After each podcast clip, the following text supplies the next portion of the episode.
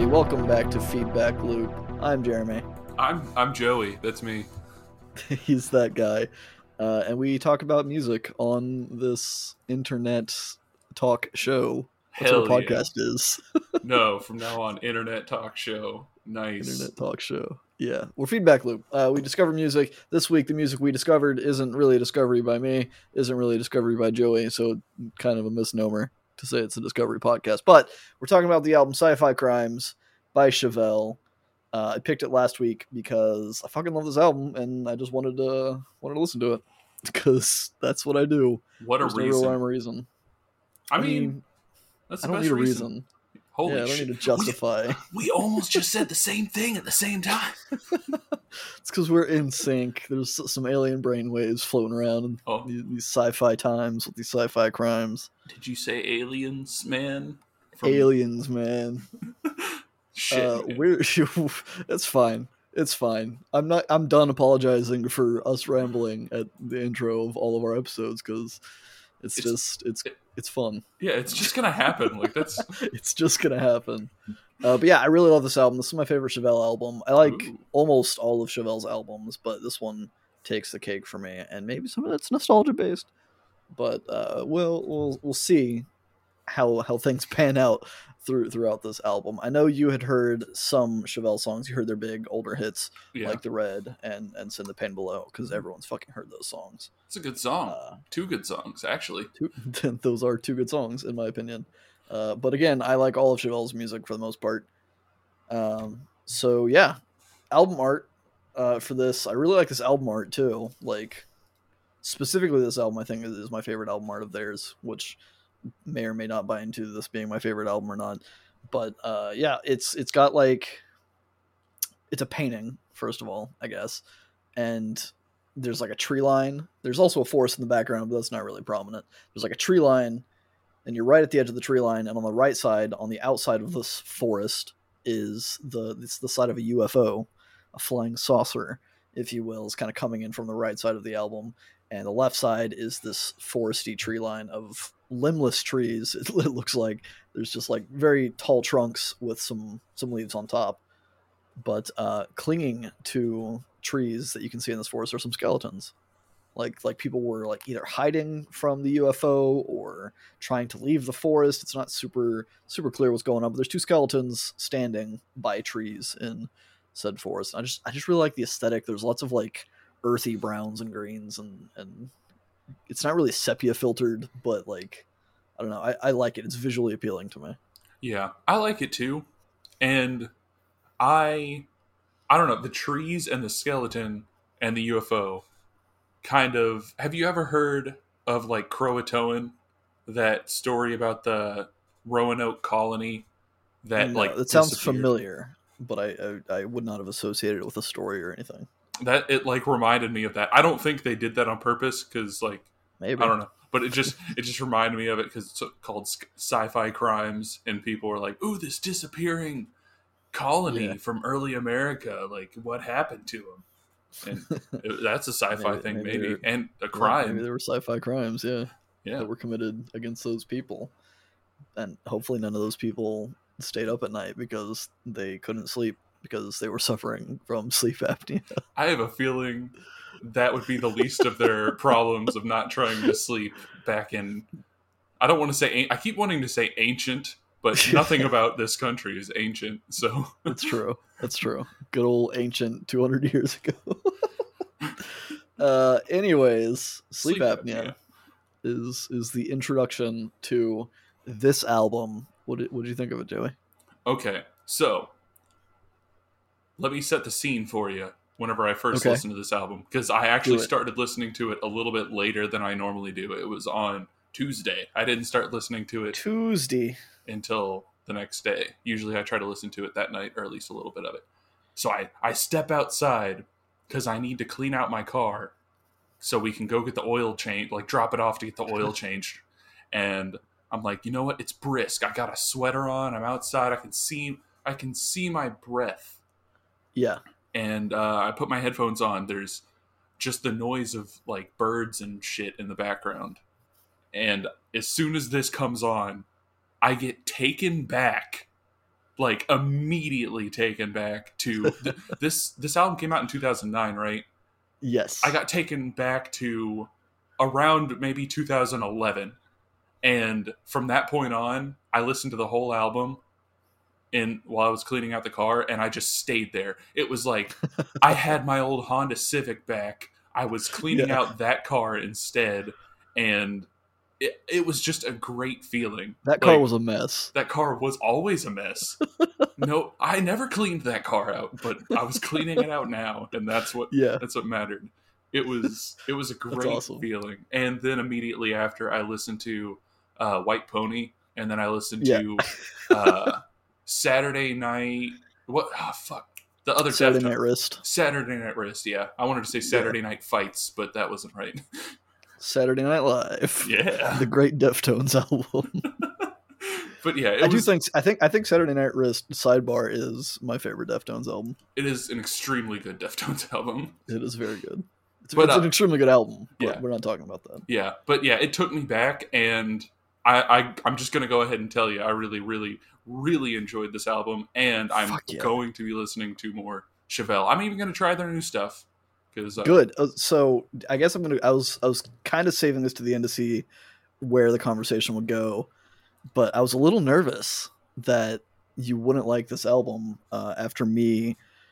Th- there's there's something to be said about having an album like this that that I claimed last week. I don't know if I did it on the recording or if it was after the episode, but I claimed this was one of my like top five albums of all time.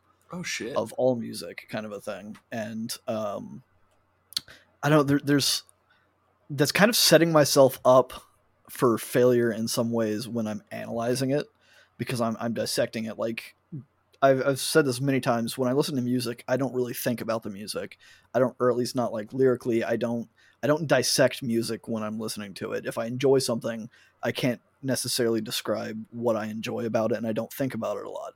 And so like saying like yeah this is my favorite album and then having to spend an entire week dwelling on why i like the album or trying to justify it it kind of like it put me in a weird place where i was kind of nervous that like maybe it doesn't hold up. Maybe there's no reason that i enjoy this. Maybe i shouldn't or maybe i should feel bad for for liking something like this. But i'm glad that you you had such a, a strong reaction Yeah. it and now now i'm excited to talk about it Hell more. yeah!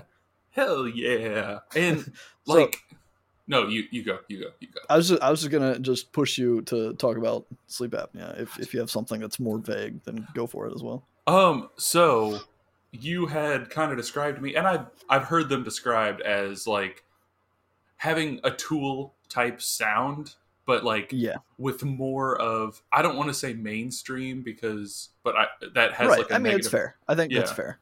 but like kind of a mix between that. And based on the two songs i had heard before this, "Send the Pain Below" and "The Red," I I hadn't quite Right. heard the Tool as much, but in Sleep Yeah. Apnea, I I could hear it. Like, and throughout Yeah. this whole album, I could hear where the comparison comes from, which in my in my opinion is a good thing. I like Tool, like hmm so I, I think I like this more than Tool is something Yeah. I'll say. Uh, I'm I'm not one of those like Tool head people who gets like super Yeah. philosophical, but whatever. That's the thing. Like, I don't know. I feel like this is probably off way too far off topic, but I feel like Tool fans are kind of a joke or, Yeah. or like a meme They are within meme. like the metal community. And that's that's not to say that if you like Tool, you're wrong. Like Tool makes good music, and I know that there are a lot of rational Tool fans, but they they seem to end up as like the butt of a lot of jokes yeah, as as within like the the metal community. I think of being like. e- Either like stoners fresh out of high school, or just like younger kids that just like think it's so much more impressive yeah, than anything else and and it's true like they're they're don't again don't get me wrong tool's very impressive but I, it's i don't know I, I feel like there's a lot of jokes set up on tool yeah. Definitely, there some of their fans, some that I have known in my life, give off that uh, kind of fake deep vibe where they're like. yeah. But man if you just open up the, like your mind to this and you can see all the chromosomes that we have whatever.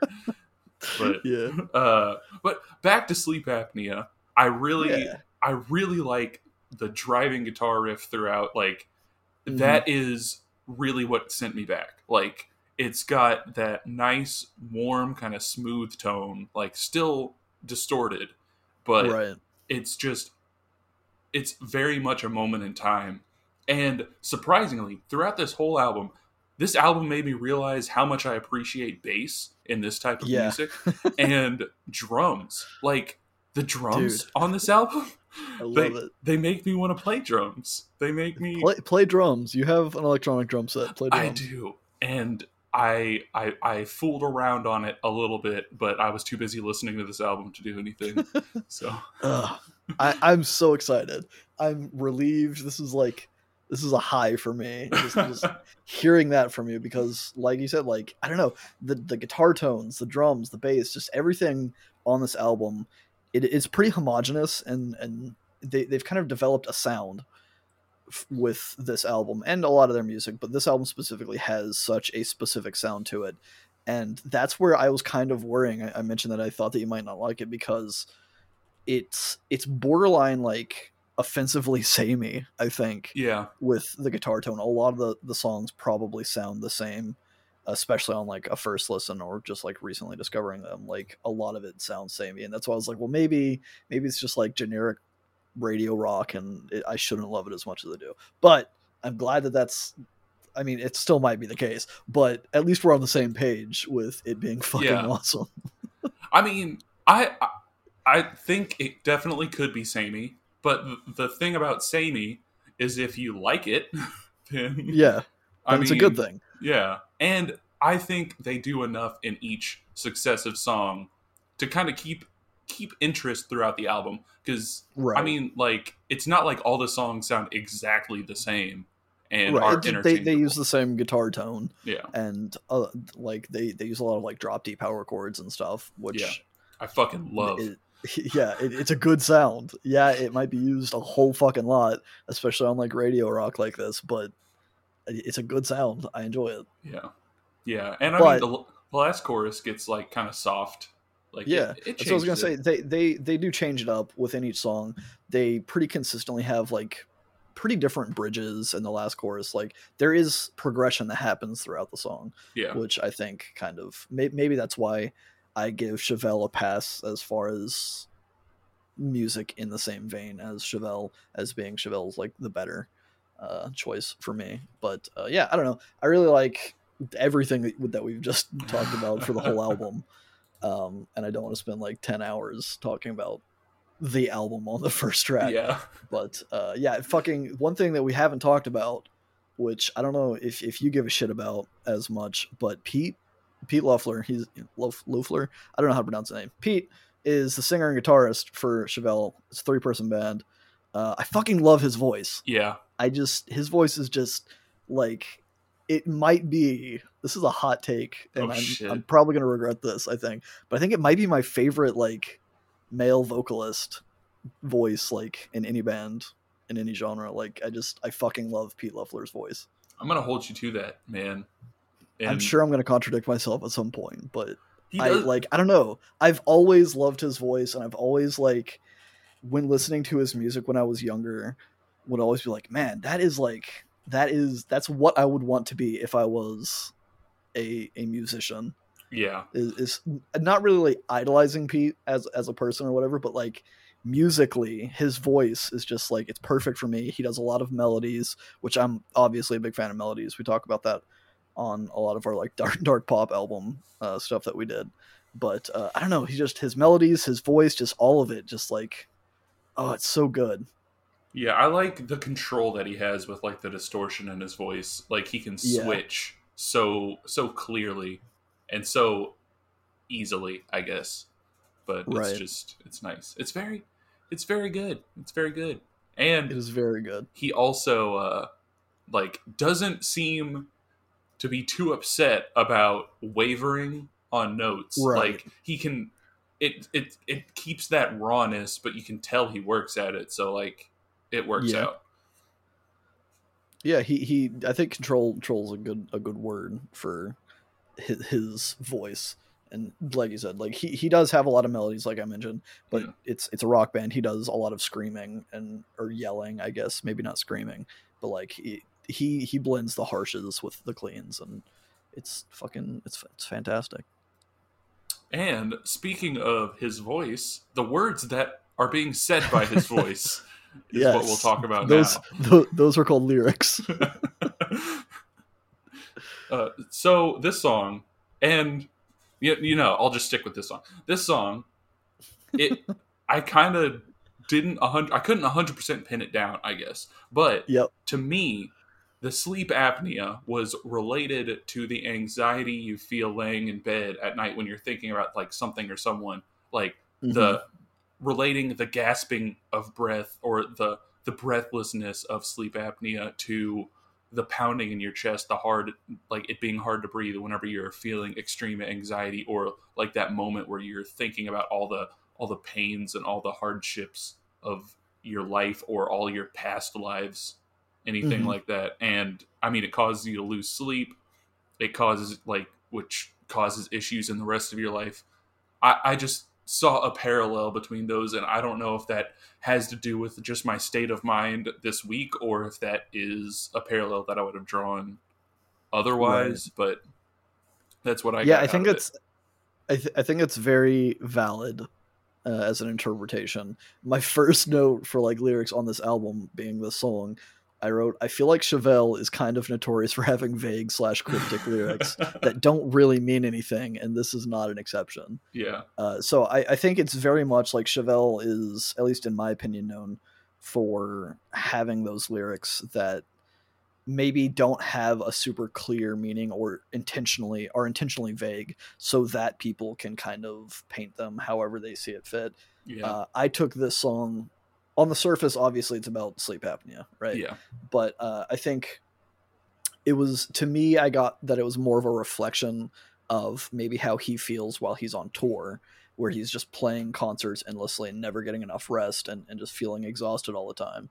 Because he mentions like the, a new test a couple Yeah. times, uh, and I was thinking, well, maybe that's like the a, a test of endurance, whether that's physical or mentally, of playing show after show after show while on tour or whatever. And he, he mentions lighting the soul like a kiln. So I was thinking like, oh, well, maybe he's just trying to inspire people Yeah. at his concerts, where he's just like he's exhausted, he's working his ass off trying to to get the concert goers to to feel something, to to break out of the mundane that they that most concert goers, I guess. live- live in. Yeah, I mean, I uh, definitely go to concerts to break out of the the f- fucking hell that is the everyday grind. So I appreciate it.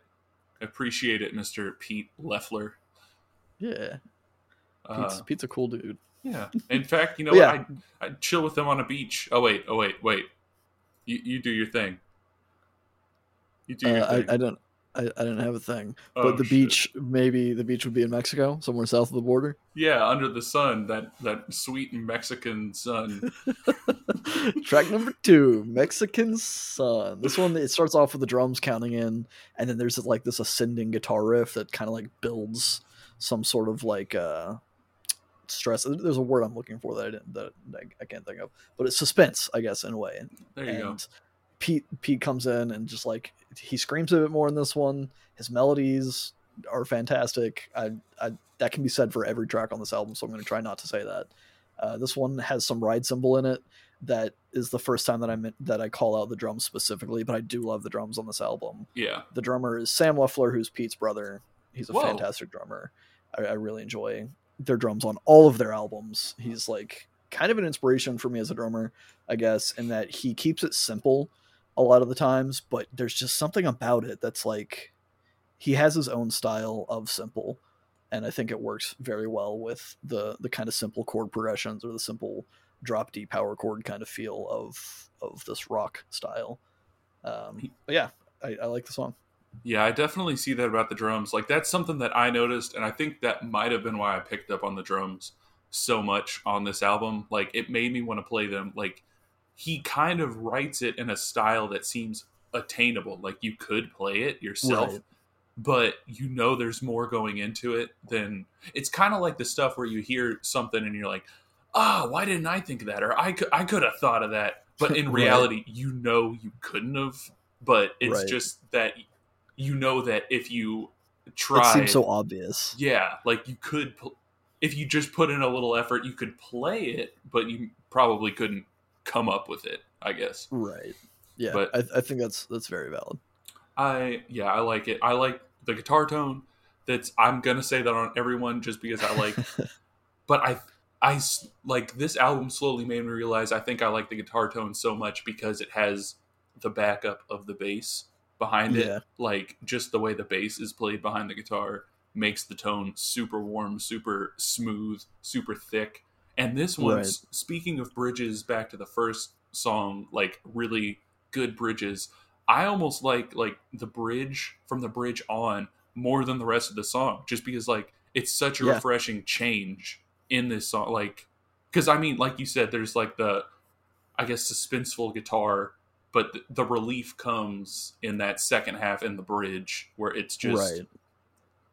I it sounds more, I guess, my style in, I in agree. the second I, half. I think that is that is also part of why I was kind of like when I was dwelling on this album and if I even really liked it, kind of a thing over this past week that I've been kind of grueling over. That's the one thing that kept that I kept coming back to. Is like, man, like every in every song where they have a bridge, what I think is most, if not all, the songs on this album, yeah, their bridges come in and just they they saved me from that of like oh well it's just the same sound over and over again because their bridges I don't know I don't know how they do it or what specifically about the bridges on this album or their music in general but like their bridges always sound fucking great and it always distance itself just enough from the rest of the song to stand out which obviously is what a bridge is supposed to do yeah. it's, it's supposed to be like a b section but the way they do it it's just i don't know it's masterful Yeah, I, I agree. Like, I mean, I guess I never really thought too much about why it's called a bridge, but I guess it's just supposed to be the thing that can kind of hold hold you throughout the mid mid to like later section of the song to bridge Right. between maybe like the second and last chorus or something. But they Yeah. almost take it and turn it into what could be a completely separate song on its own that would stand really well on its own. Right. Yeah, they that that's another thing that we've kind of danced around, but I don't think we've explicitly said yet is that they have a lot of really good riffs. Yeah. Like yeah. it's it's mostly pretty simple stuff. It- It's again kind of like what you're saying about the drums, where it's like, oh yeah, I could have written that, but you but you didn't, and it it, it takes it's more than just being able to play it. It's being able to to create it Yeah. and and invent it, and they're just like they're very simple riffs for the most part, but they sound so fucking good. So fucking good. And and speaking of so fucking good, uh nothing because I couldn't think of I couldn't like fully think of what the song was supposed to mean and had like like you said they seem to be really good at right like he I guess Pete he writes the lyrics I would Yeah. imagine uh yes, I believe so. he seems to be pretty good at writing like pretty vague lyrics which uh Yeah. this week what the way i was feeling i think in i think it really played a huge part in how i uh interpreted a lot of the songs but what i Mhm. got from it was like the longing to feel normal again kind of like the longing to feel something other than like a bad feeling like wanting he talks about wanting to feel the sun on his arms and like Right. but he not only describes like the warmth of it but like if even if it damages his like yeah. l- like i don't know like t- wanting to feel something that you know is good and take it with the bad rather than just feel the bad i guess is a summation Yeah. I, I like that. He, I mean, he's because he's talking about getting a tan.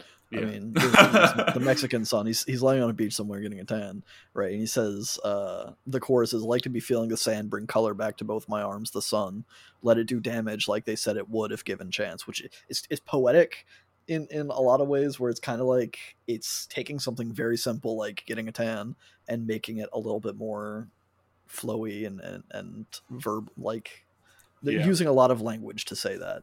I guess, which is something that I think ties into him being vague, is that he he kind of runs with the, the poetic kind of aspect without it without thinking about like necessarily a logical flow to things. But uh, yeah, for for my notes lyrically, I put again, I have no clue what he's singing about, and I really don't care.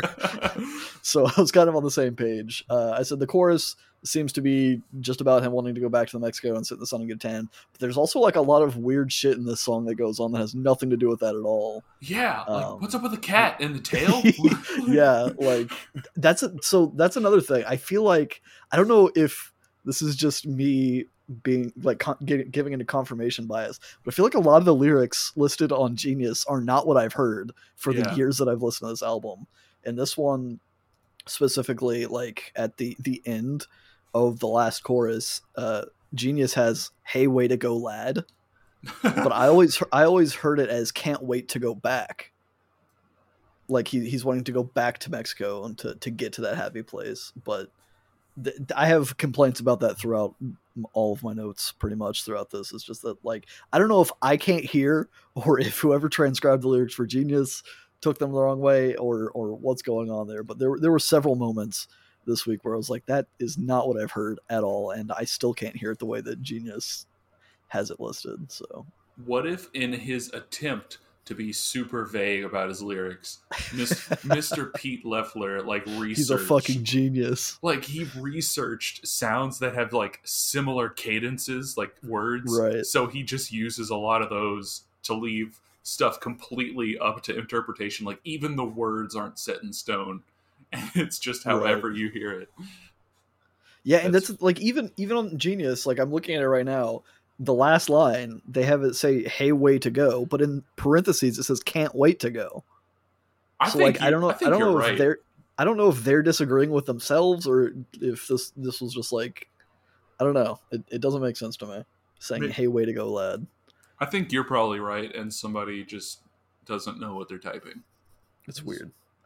They, they should be ashamed yeah of, fact- of the way that they're transcribing those metaphors. yeah in fact if i was mr pete Loeffler i would uh, be writing my words using some shameful metaphors to describe these people Joey, I I'm gonna cut the bullshit because uh, this is my favorite Chevelle song of all time. Dude, Shame, dude shameful metaphors. oh my god This this song is like I was thinking about it. I was writing my notes over the weekend, and I think it was last week. Um, some people in my- Discord server were talking about a, a, question that I generally pass off as a stupid question, uh, and the question was, uh, if you could only listen to one song for the rest of your life, what song would it be? And I generally don't like answering those things because a it's never going to happen, and b there's it's it's way too nebulous of an idea to, to reduce all of the music you want to listen to into one song. yeah. But as I was writing my notes, I was thinking about it. I was like, this song, I think I could listen to this song literally forever and never get tired of it. hell yeah Tell me you feel the same. I don't know if it's my favorite song ever, but it's 100% my favorite song on the album. That's all. That's all I wanted. Possibly my favorite Chevelle song. I, it's my favorite Chevelle song I've ever heard, so we'll go with yeah. that. but It's yeah, this so good.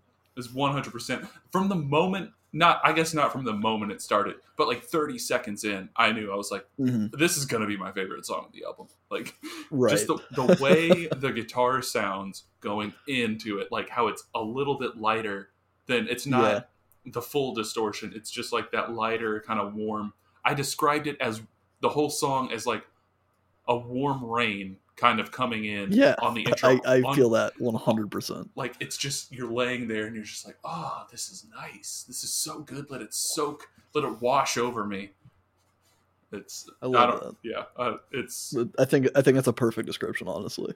hell yeah hell If, yeah if you if you haven't if you didn't listen to this album but you're listening to this episode, uh, go listen to the song at the very least because it's fucking. Also, there's a live performance I think, and that's that's kind of a, a side note. I've seen Chevelle I think three times live, and every time I've seen them, they just they fucking kill it. They kill their live shows too, which is totally un- well not totally unrelated to what we're talking about, but but this song, go look it up.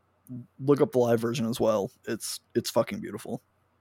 absolutely beautiful because this song is what like cemented i whenever i was washing my car this is what like i had to stop for a second whenever this song came on i was just like sitting in the back seat and i was just like oh fuck like I, awesome. I I don't know something about it, and I don't know if this is like nostalgia for the sound or whatever, but like something about it took me back. It made me. It had like a tangible effect on me, and Mhm. I. I don't know. I've been fighting with something this past like two weeks maybe, and this song Mhm. like it like cut to the core of it. I guess, yeah. and then I don't know. From it's that just point, like like it, it- yeah, I don't. I don't know. I, I think what does it for me is like like you said, it, it has that kind of like lightly distorted. It's, it's a much lighter kind of guitar tone for a lot of it, and then the chorus comes in, and it's still just as punchy as the rest of the album. And I think what does it for me specifically in the song, again, is Pete's voice. Just the way he sings and how his voice sounds and how he expresses the words and, and delivers every line. It just like it's fun to sing along to. It's it, it just feels good. It's got a good groove to it. Just like i don't know. The, the song I've, I've gushed enough about it but like the groove of the song with the drums the guitars is just impossible for me not to like sway to or, or, or to bob to uh, i love drumming to the song it's just like every aspect is just so like it's I, I think I keep thinking back to the, the warm rain comparison because I, I think it's perfect. It's, it's it's such a like calming and like flowing sensation of listening to the song, and I, I think a lot of that is is due to Pete's voice, at least for me. For sure like the way he sings now i sound like we're we're both just like fangirling over, over this I mean, we are, song. but I'm okay with it. but like so the way he sings it is like if his voice falters just Mhm. enough to let you know that he's like which is, this is going to sound weird considering how much we've talked about how vague his words are but like Right. that he's he's focusing on like whatever meaning he's saying like he's focusing more on the words rather than like how he's actually singing but right. it almost gives him like a human quality not to sound like he's above human or something but like Right. it's nice to hear a singer sing in a way that reminds you that like this is a person who is singing who is producing this music for me to then enjoy and it just gives Right. it like an added element to it because not saying like his voice is bad or it cracks at any point but it like you can hear the human element to his voice really well in the song i think Yeah, I I, I think I, I agree that maybe saying that it cracks is, is not right, but I think faltering is a good description where where he he doesn't necessarily fall flat of what he's intending, but it yeah there's there's some there's a specific quality about it that is very much not super polished. It's not it's intentionally not like it, it almost seems maybe as if it's like a one take kind of situation yeah where he had the lyrics, he had the melodies in his mind, and he's just like, yeah, I'm, I'm just gonna go with it. I want to get these words across, and however it comes out, it comes out. yeah kind of like thing. i think it's a stylistic choice for sure like what like Right. the way he's singing because it's by no means like the rawness that you'd hear in like if you went to go see your local punk band or something. Yeah, but but like uh yeah it's just not the produced voice with like tons of layers behind it or whatever tons of like you can tell they did like a bunch of different takes of him singing harmonies to make it sound fuller. It's like it has a very real quality to it. Yeah. Uh, ironically, I think lyrically, the song is about not being heard or not being understood, which is kind of uh, ironic to me because we've we've talked so much about how we don't know what the fuck he's saying. in these songs. But it, it seemed like he's frustrated that he's repeating himself over and over again and trying so hard to get a point across, and nobody's listening or understanding what he's trying to say. I think this could also maybe be taken in like a, an anti-government, anti-political kind of way, where he might be talking about how people voice their opinions, and yet no change is made to reflect that in the system. Yeah Uh, specifically, the second verse he sings, Revolting Man, the sacred chain brought down to trial. No better man could fail the way you needed. All keep close the vein of empty thoughts. Which kind of makes me think that, like, when pressured about this, the man is just like trying to sedate people and keep them calm with these empty thoughts, just kind of like fill their head with with bullshit to to sedate them or keep them under control, kind of a thing. yeah yeah like i don't know i mean the i could see that through the bridge behold the lost behold a band-aid like is the words there which when given that context could make me think behold the lost as in talking to the people and the man is mm-hmm. presenting a band-aid a cover to just like be like i don't care what your problems are here's just a blanket fix to it like i'm not actually listening to what you're saying. And i feel like the chorus at least the opening line of the chorus so why has all my life made no sound it it hits harder coming from a person who makes music for a living like it Yeah. it uh it hit me in a way that was like talking about it made me think about my own life i guess and The of- impact that you have or haven't had. yeah exactly like is the thing that i have chosen to make my life worth i guess is that impactful in any way? Or like whatever i'm doing that is supposed to be giving my life purpose is that giving any sort of purpose? Is that is that making a sound? Like is, Right. is me sitting behind a desk typing away doing whatever the fuck i'm doing getting Yeah. paid for uh, like is what is that doing? Is that that's that's not making a sound. Is that I, I don't know. It was maybe it was too deep but that's that's where it went Yeah, I mean, I think I also was in a similar mindset this this past week, and actually, like last night specifically. Uh, we're recording this on Tuesday. I postponed last night because I, I wasn't feeling up to recording this episode last night. But instead, I I watched uh, the movie Joker, the 2019 Joker movie, last night, and kind of had a fucking crisis afterward. oh shit It's, it, it's it's very much along the same the same veins as what you were saying, and I'm not I'm not saying that I'm depressed or like or Yeah. struggling with that stuff, but I mean you, you have those days, yeah and and you kind of have to stop and think like, why am I doing what I'm doing? Like this isn't what I want. This isn't like, this isn't the impact. This isn't the sound that I want my life to make. And I, it just like it make it kind of makes you want like freak out. It makes me freak out a bit, and I kind of have the not really a panic attack or anxiety attack, attack or anything like that, but I, I definitely like I had to stop. I had to go like take a shower. I stayed up till like four o'clock in the morning, and I was just like, man, I don't know what I'm doing, but it's it's not working. yeah Whatever it is, kind of a thing. Uh, I'm, I'm better now. It- these these things come and go, but uh, yeah, that I definitely relate to having that kind of mentality over the past week yeah uh, and listening to the song and album and kind of getting that.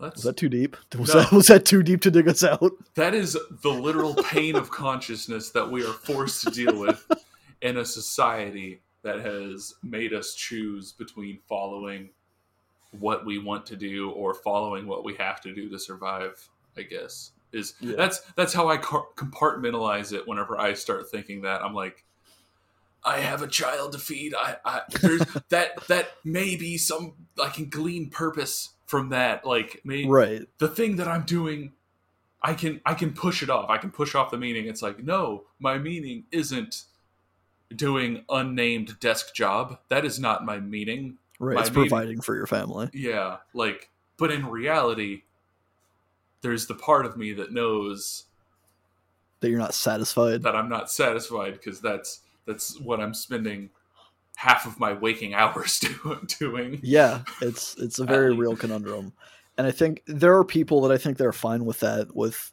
their job not being a point of passion in their life because they find their passion elsewhere and that's what everyone tells you right is like well Yeah. you don't have to love your job but you, you need to find something outside of your job to, to focus on to to make the, the shitty job worth it and it's just a lot of times it's hard to, to justify that Yeah. especially like i mean honestly like dream job for me is either like software development making video games or as a musician or in some something to do with making music whether that's like video game soundtracks or if that's like doing something like Chevelle or something like like just releasing music for a living. Like that'd be ideal for me and every minute that i'm not doing that is like it, kind of puts a damper on it because it's like well like i'm just sitting here at a desk like you said doing the same shit over and over again and it's not really having an impact but i'm also like drained from doing that in such a way that i don't feel like putting a lot of effort into music especially with the way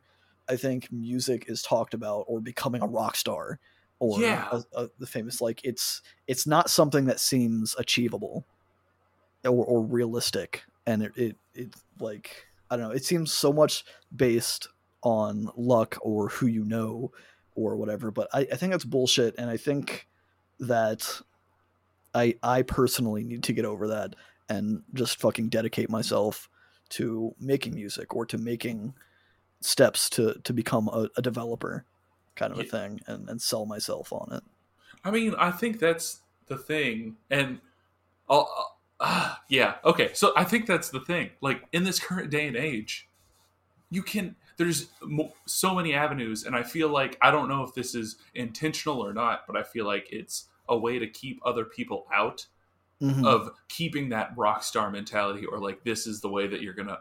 You, you, you have your one big break and you're going to make it and you're going to go huge and you're going to play Right. arenas all over the country when in reality you can realize your dream in so many different ways like you mentioned video game soundtracks Yeah. how many there are very few video game soundtrack artists that are fucking rock stars but there's so Right. many that all of them are living their dream every Yeah. single one of them is living their dream jeremy Soule chris i can't pronounce his last name from risk Chris, of rain sound Chr- Christodoulou, that's okay Something like that. yeah uh and yeah like those people they're they're doing great work out there and Yeah. the guy who made shovel knight i can't think of his name but he did a great fucking soundtrack that's awesome Mhm.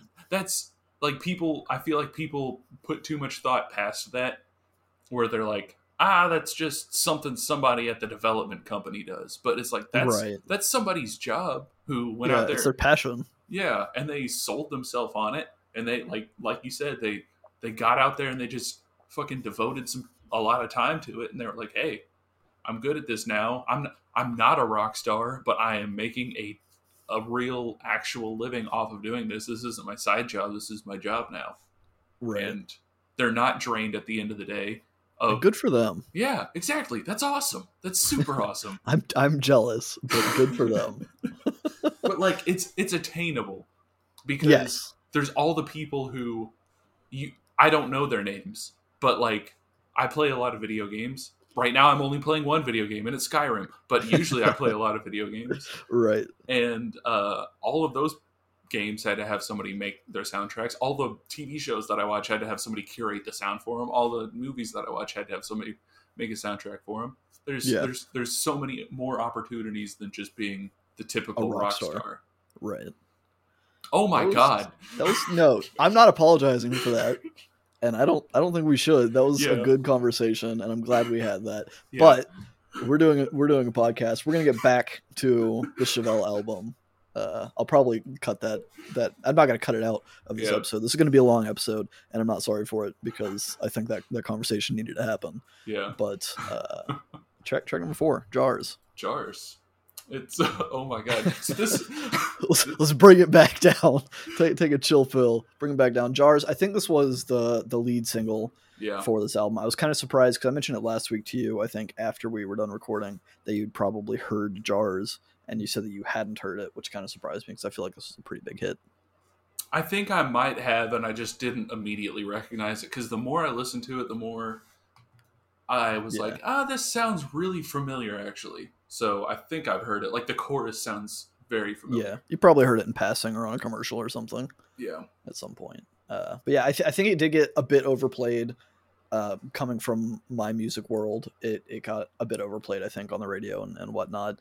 But I still like it, and I, I really like the melody of the chorus. Uh, just like I don't the, the the delivery again from Pete of the chorus is is fun.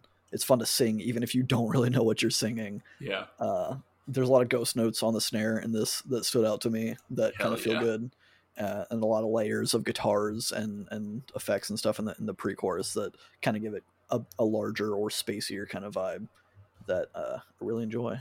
Yeah, the way he was playing the drums on here, yeah, I guess it was ghost notes like cuz there were parts where I couldn't tell if it was I was hearing the bass strings like click from him plucking the bass or if it was him hitting like ghost notes or like the rim or something hmm on like the snare and but it was it just it, yeah it definitely added a really cool element to the background of it. And it was stuff like that that started to really like i was just like man maybe i don't want to play guitar. Maybe i want to play bass. Maybe i want to play drum. Play it all, man. Yeah, I'll just- be a be a single like be a one man band.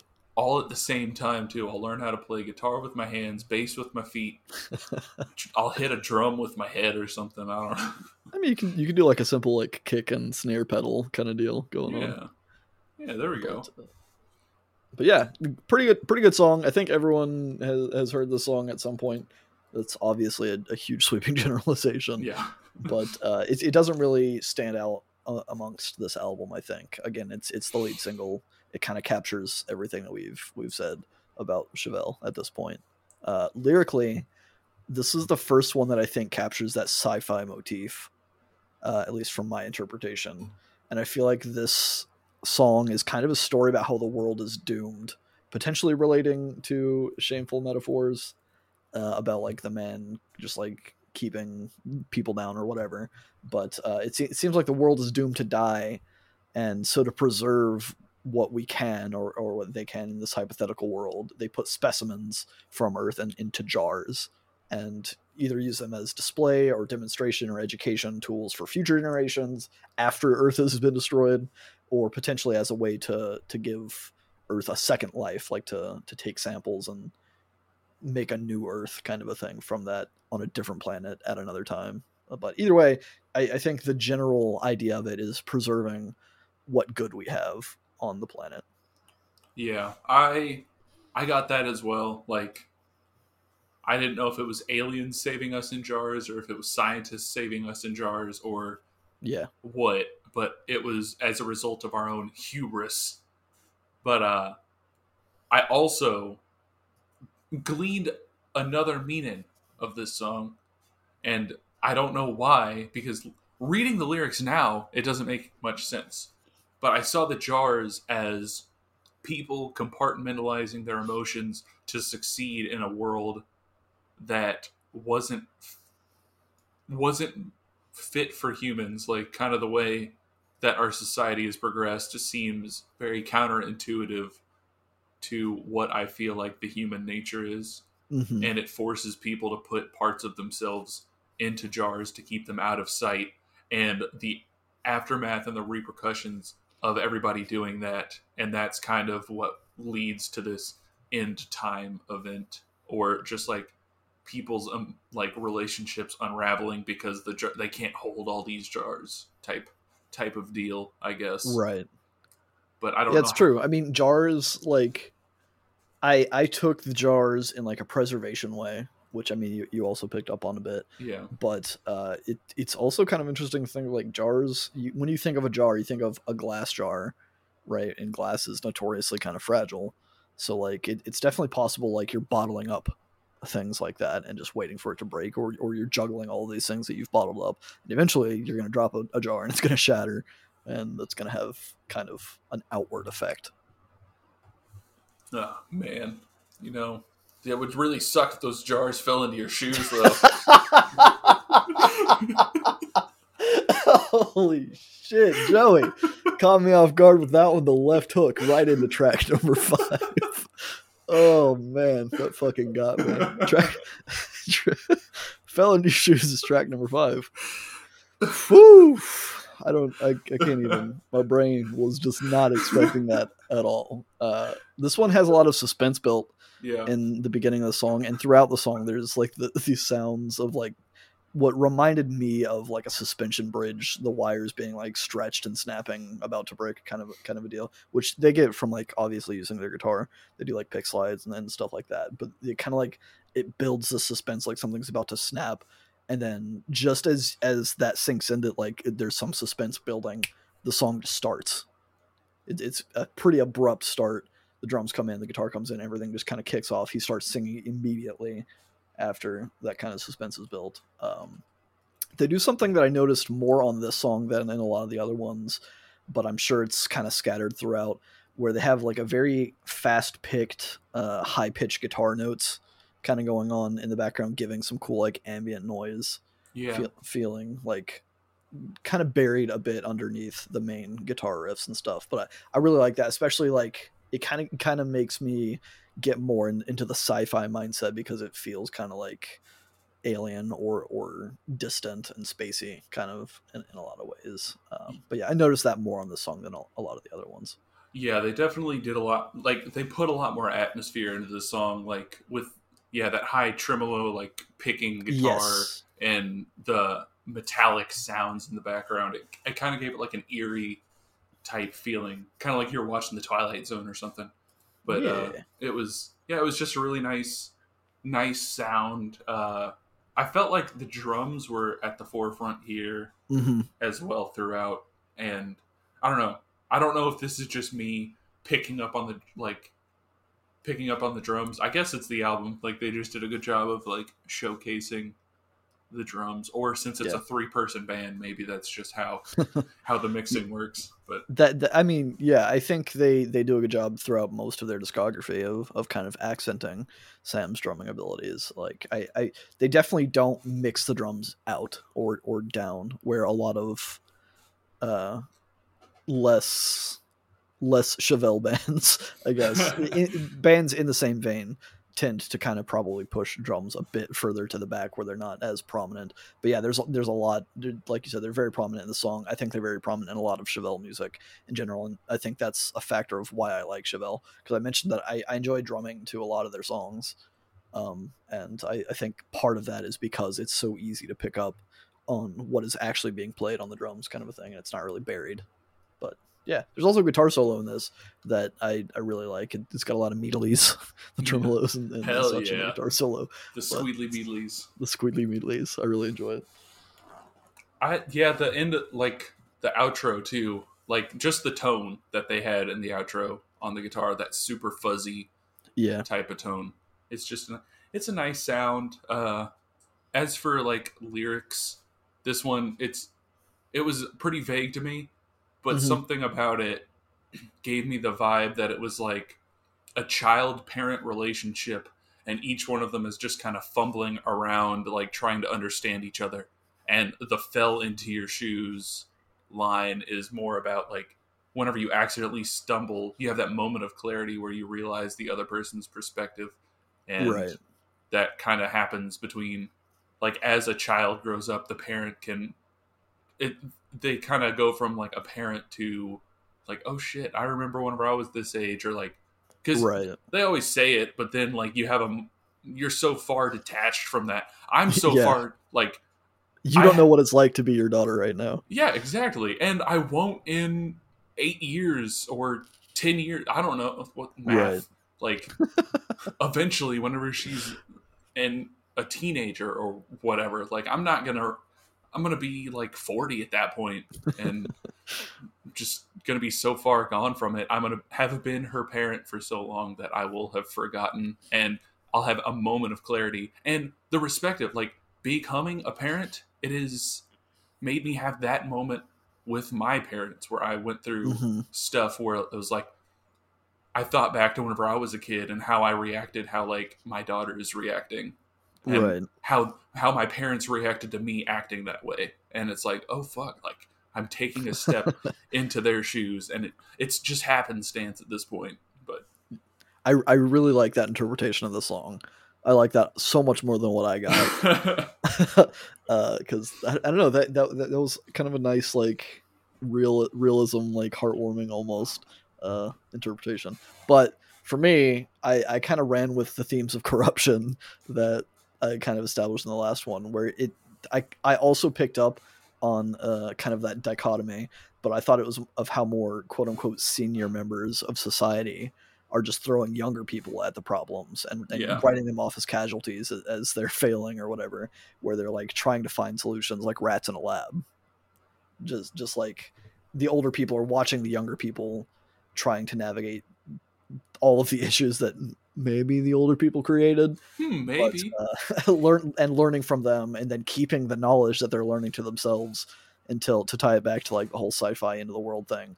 They're so they're learning from the lab rats of the younger people and then keeping that knowledge that they're learning to themselves until the day that the world is ending and then selling those secrets back to the, the people that uh, they use to discover said secrets. There was something specific uh, yeah in the bridge that made me think that where he says closing chapters tell of a final virtue which kind of like an impending doom kind of thing to me. Um, but he says pay for healing as eyes go hollow. So that kind of like makes me think that like you're paying for a cure or paying for a solution to something that is going wrong in the world. So a- as the world's ending, all the people that get compiled all of this knowledge are just like, no, like fuck you, you can pay me for it if you if you want to stay alive, kind of a thing. Otherwise, you're just gonna disappear into the nothing. That would 100% happen, and I'm I'm calling it. That's gonna happen at the end of the world. There's gonna Yeah. be a bunch of people that knew the whole solution the whole time. They're like, "Oh, in the thirteenth hour, we will sell you this Right. this solution." Yup. Because that's the that's how big big pharma works. That's how anybody who has a big before their name. That's how they work. yeah, pretty much. I mean, it's how you make money by manipulating other people and fucking them over. But Bezos. I chose your name out of a hat because You, you didn't need to. Fuck Yeah. Bezos. Guy has more money than God. God More money has than no me. money. I have more money than God. God has no money. He doesn't need money. Or, or does God have all of the money, Joey? I guess that's true. I guess nobody could have more money because if you go if you're going by the belief that God made everything, I guess He made all the money. So technically, all the money's His. Yeah. I So- mean, or he made the people that made the money. If you're going the roundabout way, but yeah, That's, that's true. it's all his. Maybe you should write him a letter I after will. you after you steal some of his money. Oh, I thought you were about to be accusing God of a, of a thieving, being a thief. I mean, well, then he would be writing you a letter, and I don't, I don't, I think that's that's too menial for God. God doesn't write letters. That's true. He just talks in my brain, I guess. But yeah, Track number six, "Letter from a Thief." I'm pretty sure this was also another big single. it had to have been because I've. I've heard this song. I feel Okay. like in the heart, in my heart of hearts, I feel like I've heard this. Yeah, and it has a fancy single cover, so it was definitely released as a single. I think this was like the second single. Maybe it was maybe it was before Jars, and I just have a warped perception of time, which is very possible. Uh, I really love the chorus in this song, and at this point, I noted that a lot of the album was kind of using the same sound but in different ways. Yeah, And again, I, I don't think that's an issue because it's a good sound, and I really like the sound of it. Yeah. This one has a guitar solo too. Also, Yeah, so that's pretty fucking cool. hell yeah, it is. It's got that super fuzzy tone that I liked from uh from what was that Jars? I believe it was Jars. The- From all of the songs, well, it's like an extra fuzzy, right? but uh yeah, it's it's just a nice sound that they had through the guitar solo, and um I don't know, like his voice on this song, it kind of. I'm trying to think of a way without directly comparing him to Tool, because but I think it was I don't think it's so much of his voice as the way he sings. hmm Not like cuz I do I love this chorus. Like this chorus is fucking awesome and I will Right. sing. I will sing along to it all day long. And uh sorry, I, my voice my voice, was going out. we we got so passionate and and talked so much that that we're all that our throats are getting tired because we don't talk to people on our day to day. for real man like that's that's a huge issue that like i had a job interview the other day and i straight up told him i was like i haven't talked to anybody in a real setting other than i mean i wasn't like plugging the podcast in my job interview but i was you should. Hey everybody Yeah. It- it was like- you, you panel of people five people asking me questions listen to feedback loop please yeah. Fucking do it. so i don't have to take this job Exactly. but yeah, I like it's I don't know, it's just an issue with not having to talk to people. My voice Yeah. is not trained anymore. But yeah, I, I like the energy in this song. I I don't know where I've heard it from because I don't think I heard it from the radio. I don't know if I heard it from. Do you have this song on Rock Band? Perhaps. I, I don't believe so. okay, because that was one of the options. But yeah, I I just I like it. That was a really long way of saying that I like this song. Yeah, it's it's a pretty cool song. Uh, lyrically, I, this is another one that I, I doubted the lyrics on uh, because at the beginning the, he starts a song off by kind of like not really whispering, but he kind of he kind of like spits or speaks the words. Uh, they know what everybody knows. Better sit. A letter from a thief says, and I always heard that as better said. A letter from a thief says. Like he's like, well, in a better way of saying what I just said, a letter from a thief says, and so better sit because I don't think that made sense to me. And then in um, the chorus, they wrote "defend it off" and "fool them all," but I always heard "to fend it off." Instead of defend. Which I mean, I guess it's it's a similar enough meaning that it's a moot point, but it's just kind of weird to to yeah. see lyrics descri- or transcribed as something other than what I've always known them as. I also heard to fend it off and was surprised when I read to fend it off. Yeah. Uh, but genius in this case, because I, I go to genius for my lyrics as well. Yeah. Uh, this is the one song that they like had a, I guess, an about section for where like usually they'll be like, this is what the artist said or this is what it's mm-hmm. commonly held, and I I saw that out of the corner of my eye and just read it and it ruined all objectivity for me. so I, I yeah. couldn't extrapolate like any sort of deeper meaning from the song because I felt like I was like, oh well, this is what it's about. But it seemed to be about, uh, I guess the band got their gear stolen after a show, and they recovered some of it, and mm. I guess like the the guy who stole the stuff returned Pete Loeffler's guitar because right. he like recognized or found out that that was his guitar, so he returned it out of the goodness of his heart. yeah, but see that that doesn't make sense to me because why wouldn't he just return all the gear? Like, yeah, yeah, like just had. So I, I don't know. I think the the snippet that they wrote on Genius is not detailed enough to make those kind of uh, draw draw a good conclusion from. Uh, but I also read that, and that's a super shitty thing to do. First of all, don't yeah. do that. But, but to, to me, I, I still kind of tried to draw somewhat of my own conclusion, but it kind of ties back. Uh, I, I put that it's, it seemed like he's saying someone is so insignificant that if he stops thinking about them, they cease to exist, and and maybe feeling some sort of burden associated with that but the music is a lot less like aggressive or angry. Yeah. So I'm not really sure if that's an accurate kind of a thing. But because of course he says, if you ever enter my life or if you ever enter my mind, stay there, you'll live, kind of thing. Which to me, I, I took that to mean like if I stop thinking about you, you die, you don't yeah. exist anymore, kind of a thing. Which is, it, it makes sense as and I feel like it's kind of a shitty thing to say, but like as a celebrity talking to somebody that, that's a nobody relatively, saying like, "Oh no, you only exist in my mind. If I say you exist, you exist, because no one else is going to know who you are otherwise." Kind of a thing. Which yeah. Doesn't strike me as something that Pete would say. So I, I hope I'm wrong about that. But uh, yeah, I don't know. That, that's that's the only interpretation that I could pull aside from what was written on Genius. Well, that's more than I got because after that, every time I tried to think of something, I'd be like, "Oh no, he's just writing this to some dude who pissed him off because he stole all of his fucking gear right. out of a tour bus, which, which is... would suck. Absolutely, would suck. yeah. You're all, you're gone from home for months out of the year, playing shows every night, and yeah, especially like your main guitar, like like Pete is obviously the front man of the band, but he he uses that that red guitar and pretty much everything that I've ever seen. He, he's playing that guitar, and so like he's been through some shit with that guitar, and and I'm glad it was returned to him. But it's like I can't imagine that feels good to just have that snatched from you, just like right right out from under you, just like your guitar's gone. But uh, if if he ever stops thinking about the guy and he dies, then maybe he's going to be a ghost, some sort of some some sort of ghostly apparition that might come haunt Pete uh, in Scotland, in, in the Highlands somewhere. so we can talk about track number seven, which is Highlands Apparition. Boom.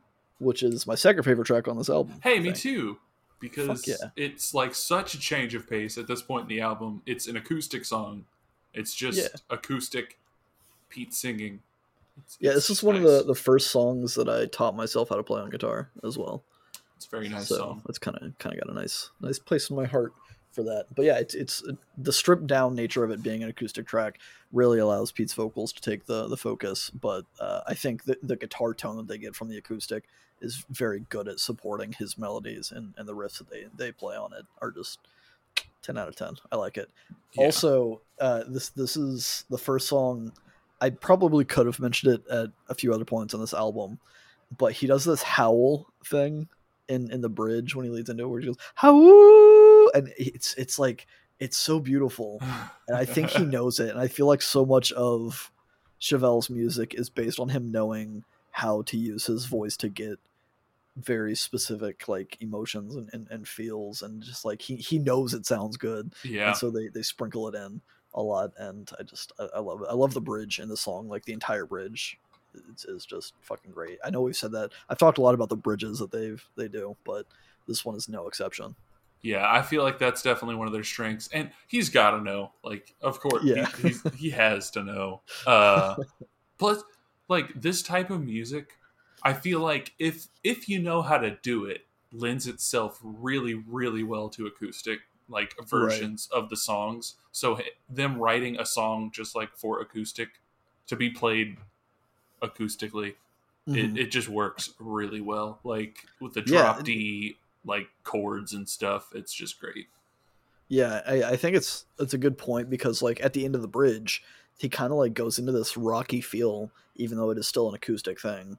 But he he does use those kind of drop D chords, and he he has what I would imagine is like a, a typical like rocky chord progression, but it's still this on this acoustic guitar, and it just kind of gives it a bit of an edge to the song that is otherwise pretty chill, and it, it's still chill, but it's it's kind of a nice touch, I think. Uh, yeah lyrically, first glance, obviously, it seems to be about a ghost, which isn't very sci-fi.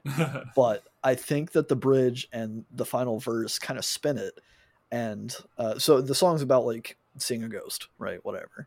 But I, I think the bridge and the third verse maybe imply that the ghost is a metaphor for the stars, where he, he's commenting on all of the stars in the sky that are, that are so far away that what we're seeing is actually what they looked like many, many, many fucking years ago, yeah and they're already gone. They're already dead. So what we're seeing is kind of the ghost of those stars in, in a way, because fucking space is cool, man.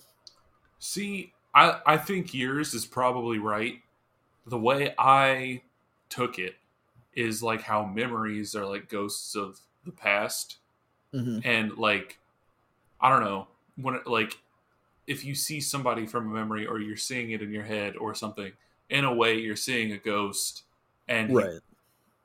just the talking about i don't think you're nervous enough it happened to show its face like talks about having a bad memory or a bittersweet memory or i don't know just the way the chorus ends with now point him toward rest Right. It's It- kind of resolving that kind of conflict. yeah but like like i've said probably like too many times before like it's probably just like the, i feel like the state of mind you're in when you listen to songs for the first time can affect it so greatly and having For sure. having listened to this album with him having such like poetic and vague lyrics i feel like definitely just lended itself to that even more than normal Right. but yeah that's like i got it as like an apparition of the past he's like because i think it's because i related like a, a few of the previous songs to, towards like anxiety and i was just feeling extremely nostalgic whenever i listened to this for the first time So Right. it's probably why but No, I mean, I think I think that's very valid. I think you have a more well thought out uh, approach to, to this thing. I just wanted to tie it into to space and, and sci-fi because it's sci-fi crimes and I like science fiction. well But the, uh, that star stuff is super cool like looking up the stars and you're like that was a millions billions years ago. Millions, billions, yeah, for sure. It's cool as shit, and I, I think that people, a lot of people are are enamored with the stars and space and aliens and stuff so much that maybe they see things and assume that they're aliens even if they weren't. Like they were i don't know like like sighting things in roswell new mexico or something where you say they were like so enamored with it they were under some sort of spell or or yeah something? like like like Ro- the spell of roswell like, Like- Ro- roswell spell. And we're there ladies and gentlemen. Track eight. Roswell Killed it. killed it. Absolutely nailed it. Oh my god. This yeah one- so no no no. Okay. no? Me? No no you. No me? No, you. okay so immediately coming off of the, the the calm acoustic song the song just punches you right back in the face to to kind of bring back the energy uh of the rest of the album it's it's got this like slow plodding thick riff that i think is a great way to wake people back up after kind of mellowing out in the Highlands apparition. But the pre-chorus in this is like classic Chevelle mellow kind of. They they swap back and forth between that heavy plotting riff and more like subdued mellow kind of guitar playing and stuff. Got another awesome bridge in this one. Hell yeah. Lots of layers of guitars. It's it's it's all great. I, I one musical note that I put at the last chorus. Uh, Pete gets, Pete gets a little bit like in, in the outro. He gets a, a little bit Billy Corgan. is where my mind went with just the way that he was delivering the, the last lines, where he's saying, "Does anybody really see anyone?" yeah. It just kind of like it, it gave me Billy Corgan vibes. I, I could see that. I could definitely see that. Uh, I don't know, just because I guess it's just how I've been. I, I was introspective with these songs, like I was introspective when I listened to Smashing Pumpkins or Right. something. but uh, I could definitely see it, and uh, yeah, just the the huge difference between the last song and this one Mhm. immediately just it caught me off guard. I really like this song, but just like how chuggy the opening riff, like I guess I guess it's a riff, yeah, I don't Yeah. know, to this one, it it was it was nice. It was a nice kind of kick in the pants For sure. after the chillness of the last one. Uh, lyrically, I I don't I I feel like this song is supposed to be taken at face value, just talking about the Roswell incident, but just like with how I don't know with how much I was looking into the other songs, I mm-hmm. looked into this one from like a perspective of he's using the Roswell incident to talk about I guess how doubt can be sown in what you see and what you do and what you say and how I guess this is an issue with all sci-fi UFO type sighting incidents or like is there planted doubt by the government putting my putting my tint tin tinfoil hat on is there Right. I don't know, like it's just being able to see something that you you can't even believe yourself that you're seeing it or just the thought that your memories could be tainted by emotions that you felt at the time like I'm sure whoever saw the alleged military balloon or whatever the fuck it was supposed to be that was Right. a UFO like they're pro- they see something and they get so caught up in this new whatever that it really could have just been an, a, a, a balloon Mhm. but they don't they can't, they can't prove that to themselves and they can't prove otherwise i don't know just the distrust of your eyes of your mind like yeah, that type of thing I, th- I think that's a pretty similar dr- conclusion that I that I drew from it, where it seems like Pete is simultaneously supporting and casting doubt on tho- those stories, right? Which can be obviously applied. It could be a metaphor, it could be a shameful metaphor for other other things. But uh, in in the context of it being Roswell and, and UFOs, it's like Pete believes that the witnesses really did see something, or that they really believe that they saw something, because he's like he's looking in their eyes, he's looking into their soul, and he can see that they believe it, that they actually did see something. But he's also kind of criticizing them. Uh, he he says that they're, they're like creating other needs and inventing links that maybe aren't there. So maybe maybe they believe it happened and he he believes that they believe it happened but that doesn't mean that everything that they're tying into it kind of kind of conspiracy theory level stuff where they're they're saying oh well it, it makes sense because of all of these other things that happened not just the sighting kind of thing where so Yeah. I, I guess what what i'm getting at is like he believes that the sighting could have been possible but the level at which people tried to fool themselves into believing it further kind of going back to the more vague what you were saying where like there, there's so much built up about it to to give substance that it it in ways makes it less credible yeah. than the more evidence that they're trying to tie together somehow makes it less credible kind of a thing. But the aliens are out there people. They are. They have to be. But i believe. I believe like for real for real i don't know For if they're real. i don't know if they're here but they gotta be somewhere Like, yeah.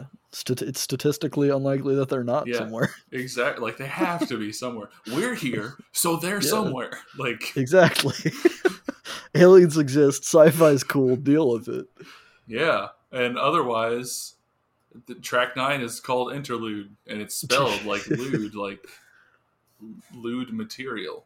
Yeah, L E W D, which is a pun, which is a play on words. I don't know if that has any sort of deeper meaning because there's no Uh, lyrics yeah, in this song. There's no but- lyrics. It's it's just an interlude. It's very instrumental. To me, this one it seemed like they had a riff that they really liked and Yep. didn't know what to do with it, so they just kind of like threw it in as as like a a way to reset the momentum for Yeah. for the album.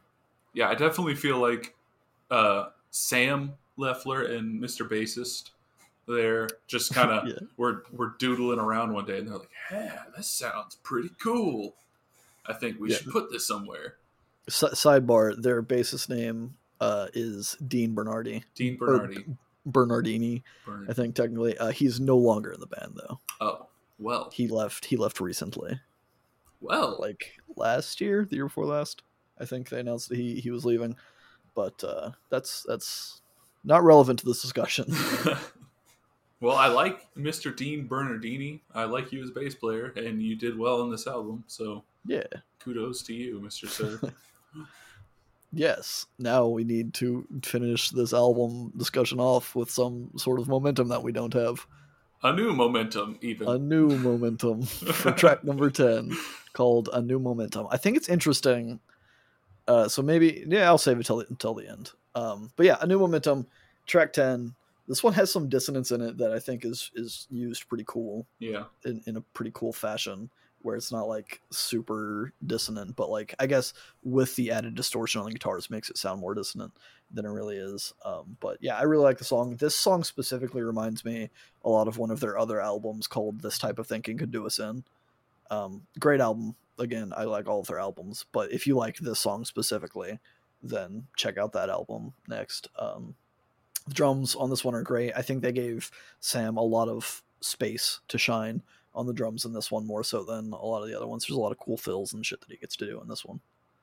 Yeah, this this song I feel like did a good job of like staving off the album fatigue that I feel sometimes when I'm listening to Right. like albums in this genre. Just because, like you were talking, like that it's I don't know, like kind of dissonant. Like they got some high scratchy guitars playing around in the beginning, and I mean it.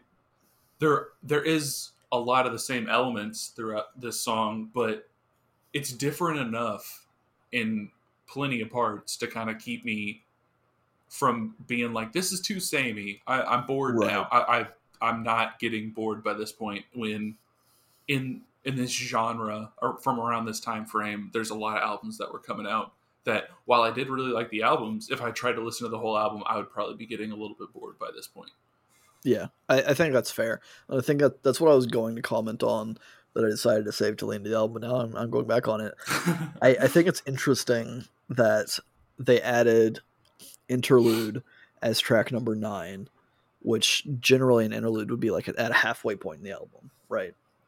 yeah, but so they they drop the interlude in after Roswell Spell, which is the most sci-fi related, I think, song on the album, at least on face level. Uh, point being, I think this album could have ended after Roswell Spell, and that these last three songs kind of take it in a new direction. Uh, which I mean goes with what you're saying. Like it kind of helps that a new momentum is kind of a different sound. It's still the same Chevelle sound, but they take it in a different direction than a lot of the rest of this album. And it, it kind of makes me feel like it maybe wasn't originally intended to be on this album, or Yeah. maybe that it the album as an album probably would have worked better in my opinion if it stopped at track eight. I'm going to preemptively agree with you, but I'll give my reasoning in the next song. Okay, cool. uh, this song lyrically, uh, "A New Momentum," seemed kind of like a jab at complacency. Yeah, where he, he it seems like he's talking about how people are content to just watch the world go to shit and not try to do anything until it's far too late to do anything about it. And they're like, "Oh shit, we need to act," but it's it's it's too late. Yeah. up. like this to me it speaks to something that we were talking about in our uh i guess tangent earlier Yeah, about like finding your purpose in life and or just not ha- feeling like you have one or something Mhm. and so many people it's so easy to fall into that trap and this is about like trying to get you to find that new momentum to get you out of that or to get you away from just the steady march forward that makes somebody else a ton of money i guess I like that. I, I, I like that, and I think it fits better on this album than what I had said. I'm going to take that as my answer. Woo. well you know what let's uh let's end this circus then i guess on Circus has been going on for far too long, or maybe just right. Track number eleven this circus is this circus. Uh, I Oh. feel like the the verses in this one are pretty weak, uh, musically to me, but I think the other sections in the song make up for it. Uh, it still keeps the aesthetic of the album, and I really like the chorus in this one. The chorus is fucking Yeah. sick, but uh, yeah, I don't know. It it, it kind of the the this at this point. I was kind of experiencing that kind of album fatigue that you mentioned in the last one. Yeah, I wouldn't say this song's underwhelming because I, I agree with you. I really do like the chorus. But Mhm. yeah, the verses left something to be desired. And while this is a fine ending to the album, it's not like the finale that Yeah. I feel like had it ended on on track eight, I feel like Roswell's spell would have been a better finale to the to the album.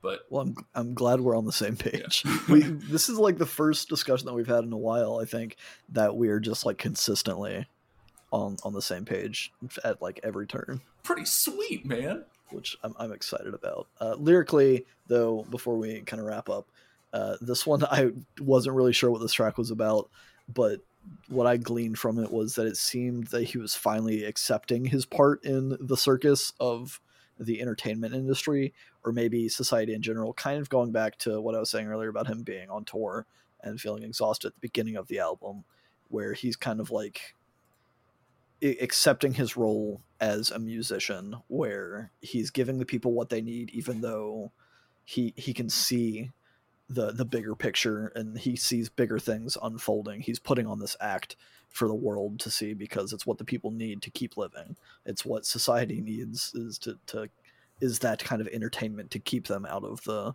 the boring bits of their life, uh, even if it's a distraction from bigger issues.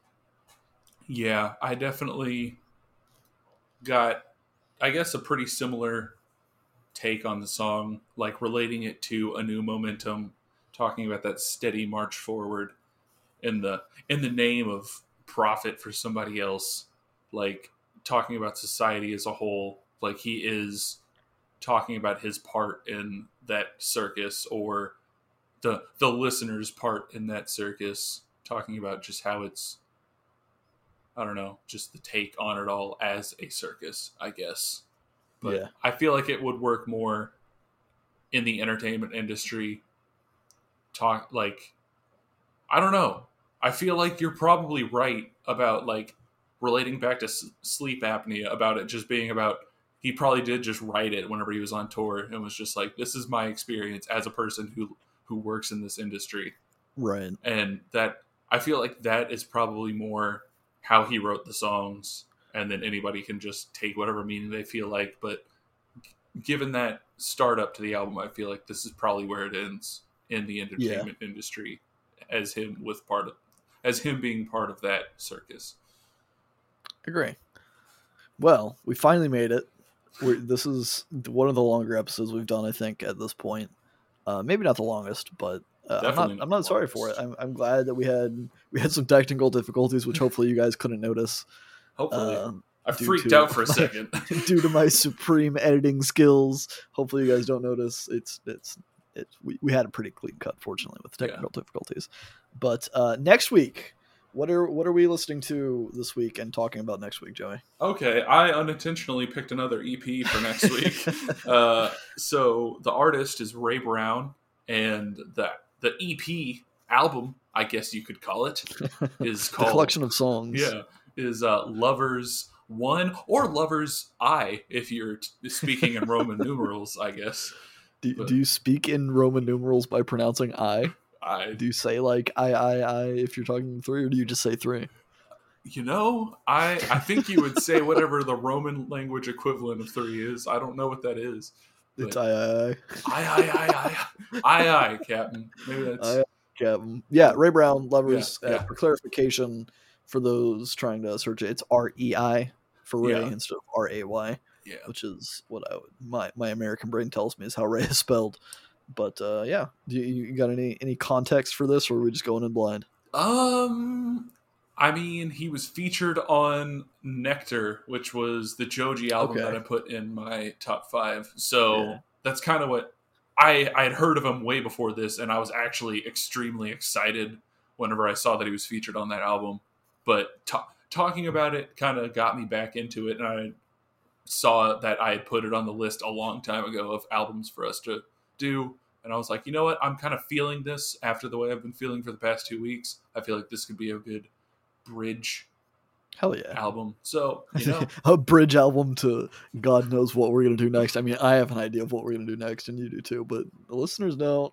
they don't. So- I'm excited. I'm I'm excited. I'm almost more excited for the album that I know you're gonna. One one step at a time. Yeah, yeah, one step yeah. at a time. We're doing Rei Brown, Lovers One, the the first half. There are two EPs that are Lovers, right? There's levels Lovers One and Lovers Two, right? Yeah, both are good albums. So if you're gonna listen to one, listen to the other. R- Lovers One is only like 16 minutes long, so why not?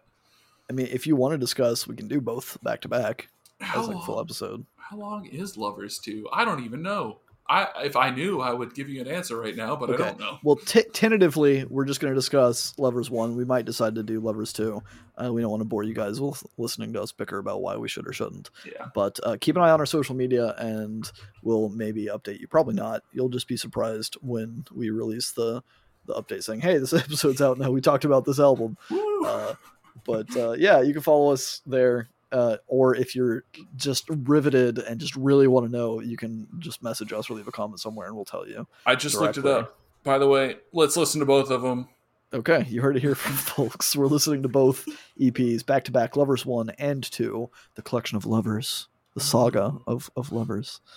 Uh, but until then, uh, thank you guys for listening. Give give everyone give Joey good vibes for the for getting out of the slump that he's in, and and everyone, if you're in a slump, I'm giving you my good vibes because you can get you can get through this shit. We'll get I- through it all. Hell yeah. Music gi- helps, I don't have that many good vibes just ever, generally. But no. but right now you're at a low. Yeah. No, know that all of them are going towards other people. So I rely strictly on good vibes from other people. I need good good vibes transplants constantly. So so everyone just just throw all of your your vibes this way. I'll throw all mine your way, and and it'll be some sort of weird feedback loop that I hope you guys stay in.